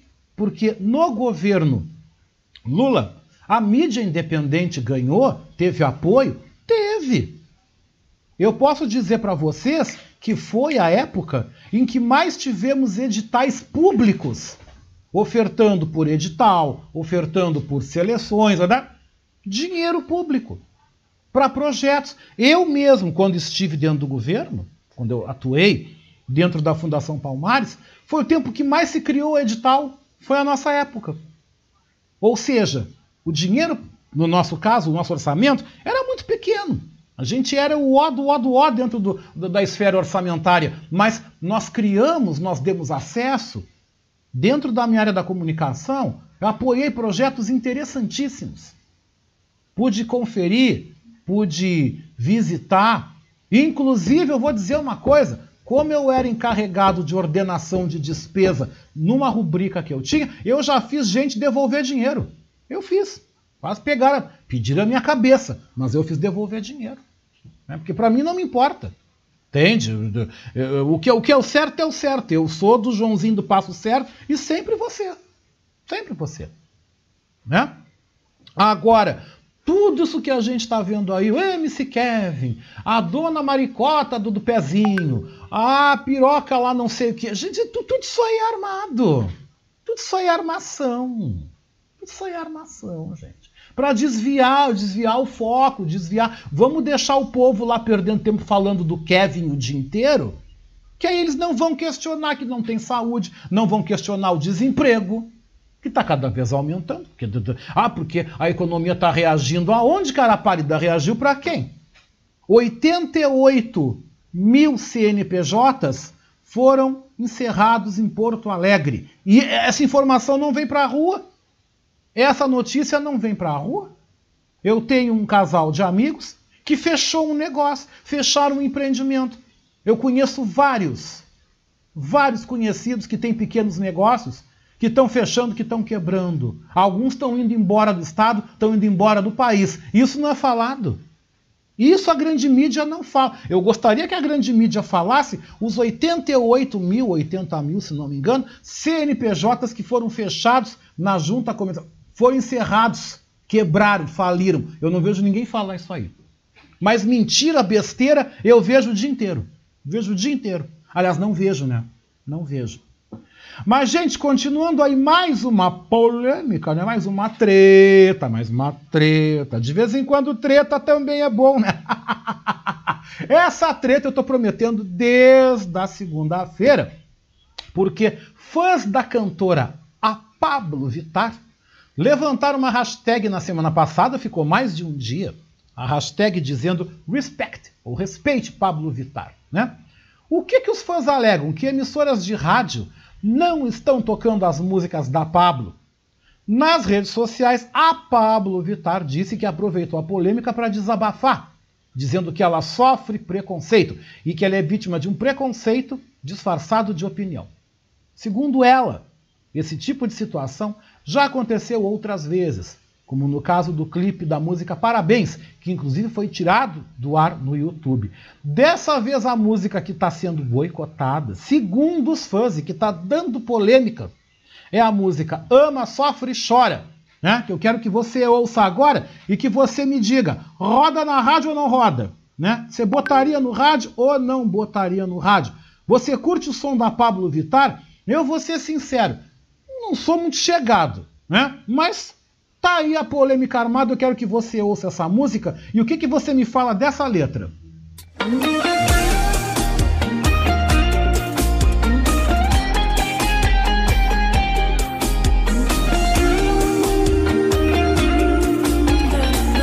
Essa é a Bravo Music.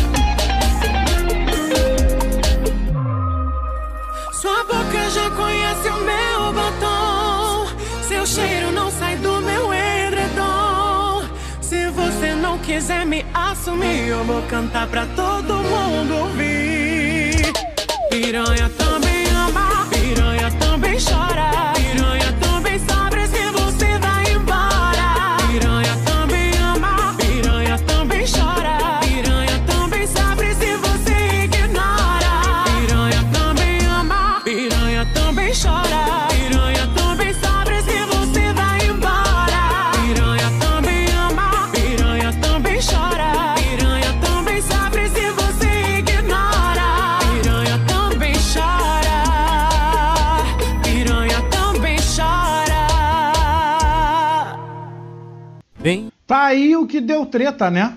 Tá aí o que deu treta na semana passada. Uma baita de uma letra. Eu vou até pedir pro Cláudio Cantori fazer uma análise, não falando pelos cantos. Que coisa horrível! Desculpe aqui, democraticamente estou dando aqui a minha opinião. Sobre as rádios tocarem ou não tocarem essa música, gente, vamos ser sinceros, que as rádios estão tocando tanto lixo, ah, tanto lixo, mais um menos um. Eu- não sou público da Pablo Vittar. Inclusive, eu vi até o clipe dessa música no, YouTube. A Pablo tá vestida de noiva. Ah, tudo bem, sabe? Ai, quer saber?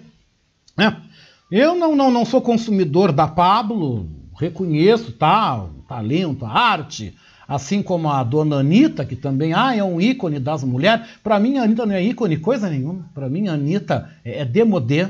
Sabe? A Anitta, para mim, é cafona. Eu acho ela cafonérrima. Ah, mas é uma estrategista. Ah, mas é uma grande carreira internacional. Cara, o Brasil deveria estar sendo apresentado de, de outra forma. Eu lembro que teve um grande evento da música norte-americana e que fizeram uma coreografia da Anitta e que foi um sucesso, o pessoal rebolando a bunda, ai, não sei o quê, porque o Brasil é reconhecido por rebolar a bunda. Que tristeza, sabe?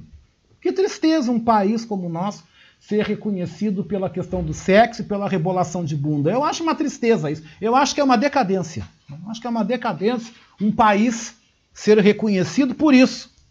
Né? Um país como o nosso, que já foi a sexta economia do mundo, um país já respeitado internacionalmente, hoje é ovacionado no cenário da showbiz music internacional, porque a dona Anitta vai lá, rebola, a dona Anitta vai lá, diz que é empoderada, porque ela dorme com todo mundo. Ah, eu, eu vou dizer, isso é primitivo demais para mim. Para mim é muito primitivo, sabe? Eu acho que eu sou um ogro. Eu tenho mais é que ficar na minha mesmo, né? Mais é que ficar na minha. Mas, gente, mudando de saco para mala, eu não rodaria. Eu, eu, se eu fosse, por exemplo, na minha rádio, se eu tivesse uma rádio, essa música da Pablo, nenhuma música da Pablo não rodava. Sinceramente, a Pablo. A Pablo, para mim, tá uma caricatura. Ah, tudo bem, estão dando espaço, papapá, que a diversidade. Eu acho uma caricatura, dona, a dona Pablo Vitar. Mas tudo bem, quem quer tocar, que toque, faça o que bem desejar, né? Mas eu, sinceramente, eu achei essa música aí uma grande bobagem. E aqui veio uma ouvinte muito querida falando que a rede tal, né, a rádio tal, também está levando dinheiro. Eu não vou dar nome aqui, tá? Eu não vou dar nome aqui, porque, sinceramente, eu não vou dar cartaz para essa turma, eu não vou dar cartaz para eles, assim como eles não dão para mim também, assim como já pessoas que trabalham nesse lugar já vieram nas minhas redes sociais me censurar, tentar calar minha boca, gente de lá já veio fazer isso, mas eu não vou botar uh, fogo na chaleira. Deixa assim, tá? Deixa para lá. Eu concordo contigo, minha querida, em gênero, número e grau. E o Vander da Silveira diz: Eu posso ficar sem Anitta e Pablo. Eu também. Eu também posso. Porque, sinceramente, para mim é gente que na minha vida não acrescenta absolutamente nada. Mas vamos seguindo então com outro tema, outro tema, né, gente, que eu quero. Vou encerrar o programa com música, mas agora eu quero fazer uma linha com vocês convidá-los para que a gente ouça né? Novamente, nós vamos ouvir. Quem não escutou na segunda, vai ouvir agora uma entrevista que eu fiz com a Letícia Schmitz, que é mãe, mãe do pequeno Mateu. A gente está junto nessa campanha, eu com as gurias do Horizontes, né, com a Vera Lúcia e com a Leia Leite, na campanha Juntos pelo Teteu. O menino Mateu, ele precisa, gente, ele precisa tomar um medicamento que é importado, custa 12 milhões de reais. E a justiça brasileira, que tem dinheiro, e aí o governo tem dinheiro para tanta bobagem, negou importar o remédio para a criança. Tá uma campanha aí, arroba, juntos pelo Teteu no Instagram e também no Facebook, campanha para arrecadar recursos para comprar o remédio, porque ele tem quatro meses para conseguir tomar esse medicamento. Eu quero que você ouça essa entrevista agora. Pois a Rádio Web Manaua está agora, através da nossa programação, também entrando nesta campanha aí todos juntos pela saúde do Teteu para garantir que o Teteu consiga atingir aí a cifra dos 12 milhões de reais para que ele tome a medicação que ele precisa para continuar vivendo. E para nos falar mais sobre a situação do Mateu, nos contar mais sobre esse caso, nós temos o prazer de estar recebendo aqui a mãe do Mateu, né, Letícia Schmitz. Letícia, é um prazer te receber aqui na nossa programação. Eu queria que você falasse em específico o problema que o menino tem, esse medicamento que precisa fala mais sobre a campanha.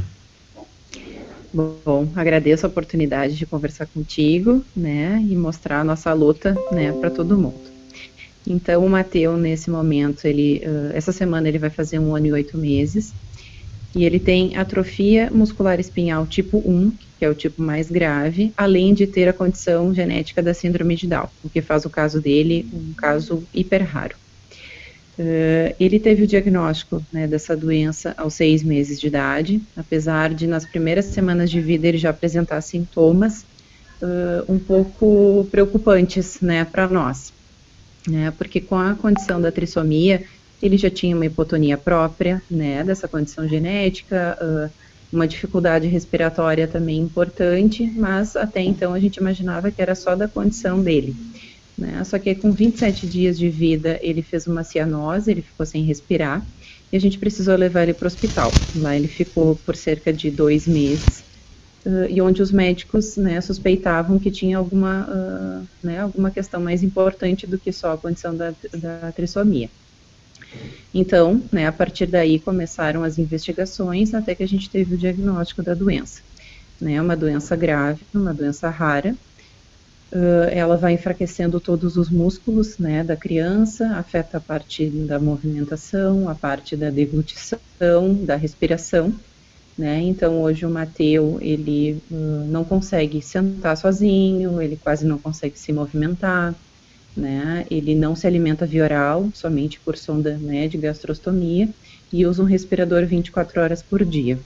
Então, quando nós uh, recebemos o diagnóstico, nós ficamos sabendo de um tratamento muito promissor, né, mas que custa é, essa, essa quantia, né, muito alta, né, é um valor, uma medicação, na verdade, que o valor, né, está baseado né, no dólar, então por isso, né, convertendo em reais realmente fica muito caro, mas é uma, é uma terapia gênica uh, muito promissora, né, que ela uh, mostra muitos benefícios para as crianças que administram ela até os dois anos de idade, e por isso a nossa corrida contra o tempo, né, nós temos mais quatro meses para conseguir esse valor para administrar, então, essa medicação para ele para dar uma melhor qualidade de vida, para quem sabe ele ficar sem um respirador, que ele possa se alimentar né, um dia via oral, que ele possa se movimentar, brincar, uh, ir para a escola, né, como todas as crianças merecem.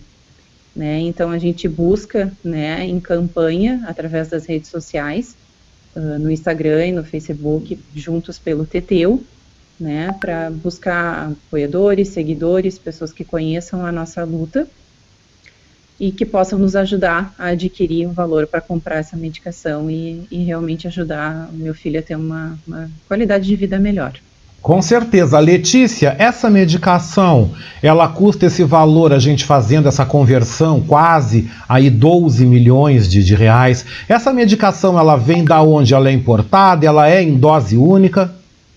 Isso, ela vem dos Estados Unidos uh, e ela é uma dose única, né? Ela é uh, intravenosa, uma aplicação de 60 minutos, né? Então, via de regra, é, seria uma coisa simples, né? Mas a gente entende, por um lado, que os médicos, cientistas batalham muito, né, para chegar a uma medicação que traga tantos benefícios. Mas, ao mesmo tempo, é quase que precificar a vida de uma criança, né? Então, fica bastante difícil, né, para nós, pais, familiares, que, a gente está nessa luta de, de né, acreditar que a gente precise de algo de um valor tão, tão alto, né, para conseguir realmente né, dar uma qualidade de vida para o Mateus. E o que mais me revoltou, Letícia, quando eu soube do caso, através de colegas nossos aqui da rádio, também da Thaís, da doutora Thaís, de outros voluntários que nos procuraram, porque eu falei desse caso no meu programa no Revista Manaua, que vai ao ar todo sábado, foi que a justiça negou a importação desse remédio. Que absurdo, né, Letícia? Isso. Né? Infelizmente, uh, através das liminares de urgência, uh, né, a justiça negou né, mais de uma vez isso. Nós seguimos recorrendo, mas a gente, né, uh, às vezes fica desesperançoso, né, infelizmente. Né, na verdade, a justiça alega que uh, nenhuma criança com síndrome de Down fez a medicação, então não existiria uma comprovação de que né, o Zolgensma seria benéfico para o Mateus, além da questão ventila da ventilação contínua que ele usa. Né, colocando também o valor, né, que o valor é muito alto. Então, esses foram os três principais pontos né, para a justiça negar. Só que, bom, a questão da síndrome de Down é porque não tem outra criança, né, que, que a gente tenha conhecimento que, que realmente esteja precisando do Zolgesma. Então, uh, né, fica difícil da gente acreditar que a justiça está negando também por isso, né? Sendo que nós temos laudos médicos, laudos uh, consistentes de médicos renomados que entendem muito da doença, né, médicos que acompanham outras crianças que já fizeram, inclusive, o Zolgesma, e todos os médicos afirmam que o Mateus está apto para fazer a medicação, né? Mas a justiça uh, negou esse direito para a gente, infelizmente.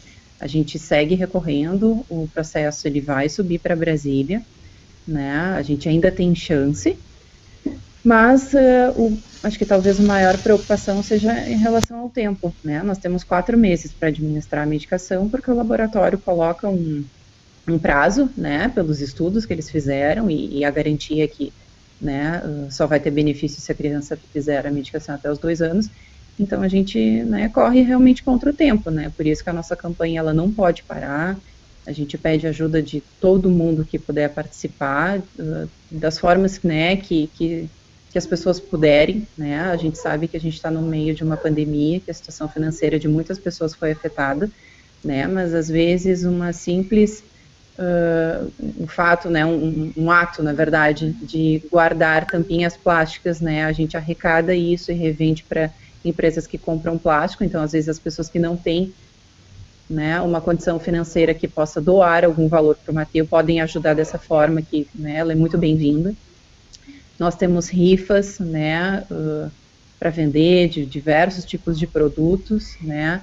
Nós temos uma uh, ação que a gente colocou no ar faz poucos dias, né, que é a corrente do bem de dois em dois, onde uma pessoa pode doar dois reais, né, uma coisa muito simples, assim, um valor muito simples, né, e passar para mais duas pessoas fazerem esse mesmo tipo de doação, né, e se a corrente não for quebrada, a gente consegue chegar lá, né, no valor que a gente precisa. Então, na verdade, existem várias formas, né, a gente conta só com um apoio, né, que, que a, a história do Mateus, né, toque, né, o coração das pessoas e que elas possam nos ajudar.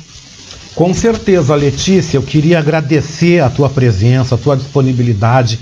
Sei da tua vida, do tempo integral que tu te dedicas a cuidar do Mateu e saiba que tu podes Sim. contar com o nosso apoio, sabe que tu podes contar com o nosso carinho, que a gente puder fazer para ajudar. O nosso microfone está aberto para ti e também para todos os colaboradores, para todos os parceiros que estão nessa campanha aí contigo porque nós estamos falando de vida. É uma criança, é uma vida, merece viver. E toda a sociedade tem que ajudar, toda a sociedade tem que se unir. Muito obrigado pela tua participação, Letícia, pela tua presença. Quero te dizer que o nosso microfone está sempre à tua disposição.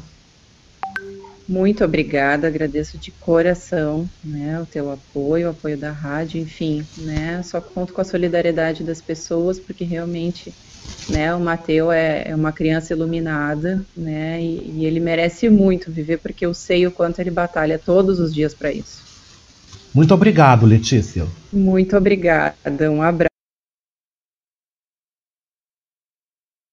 Muito bem, gente. 11h56, faltando 4 minutinhos para o meio-dia. 4 minutos, gente. Eu não quero estourar o tempo, gente. Não quero realmente aí estourar. Né? Eu quero agradecer mais uma vez a presença aí de vocês todos. Né? Eu tenho aqui alguns recados de voz. Gente, deixa para sexta-feira. Sexta-feira vocês voltam, tá, gente? Sexta-feira vocês voltam com os recados, porque se eu colocar os recados agora, vai misturar o tempo, não vai ficar bonito. Mas eu quero desde já, gente, agradecer. Quero agradecer a vocês, né? Vocês nossos ouvintes por mais uma edição do programa Beatriz Fagundes, né? Quero agradecer ao nosso apoio técnico de Jefferson Sampaio, nosso apoio institucional de Daniela Castro e Sheila Fagundes e na direção geral Beatriz Fagundes. Hoje é a super quarta-feira, hein? Lembrando a vocês que hoje nós temos aí a nossa super quarta-feira, gente. Nesta super quarta-feira, às duas da tarde, programa Submundo com ele, Fábio Klein, aqui nas ondas da Rádio Web Manaus. Às três da tarde, gente, no programa Horizontes com Léa Leite Vera Lúcia Santos, elas estarão então continuando a falar sobre a campanha Juntos pelo Mateu estarão recebendo a Letícia Schmidt, estarão recebendo também a advogada Thaís Campodônico, falando sobre essa campanha. Às seis da tarde, nós temos aí falando pelos cantos com Cláudio Cantori, também uma live aqui pela nossa Rádio Web Manaus. E às nove da noite, nós temos aí Tecendo Amanhã com Moisés Correia, Beto Almeida, direto aí do Rio de Janeiro e de Brasília. Aliás, gente, perdão, não é às nove da noite, é às cinco da tarde, tá? Mudou o horário, tá? O horário é às cinco horas. Então, das três às quatro e meia tem o Horizontes. Continua com a gente, porque às cinco da tarde vem, então, aí o programa Tecendo Amanhã, que vai ao ar também aqui na Rádio Web Manaus e também em emissoras comunitárias do Rio, Recife, Curitiba, Belo Horizonte e Brasília. O programa é feito do Rio e de Brasília para todo o Brasil e aqui na Rádio Manaus vocês ouvem também. Gente, vou terminando por aqui, vou pegando a minha bolsinha, vou pegando o beco, vou pegando a minha estradinha. Muito obrigado por mais essa manhã. Amanhã quem está no comando aqui é a princesa Vera Galhardi, né? Rainha Beatriz e a princesa Vera. Então, amanhã a princesa está aqui no comando da programação. E eu vou indo, vou pegando o meu barquinho Agradeço a todos. Volto na sexta-feira às nove da manhã. Volto sexta-feira com a professora Zita Possamay e também com o enfermeiro Patrick Mateus, falando aí sobre a questão das máscaras, viu, gente? Patrick Mateus volta com a gente às onze da manhã, como você pediu, como vocês podem mandar sua pergunta, qual é a máscara ideal que a gente deve usar para se proteger neste momento de pandemia. Eu vou fechando o nosso programa hoje, o nosso programa Beatriz Fagundes, gente. Vou encerrando então com um clássico da grande diva da música pop Tina Turner com I Don't Wanna Fly, I Want Fight. Gente, boa tarde. Beijou com gosto de coco. Fiquem com Tina Turner e até lá. Volto sexta-feira.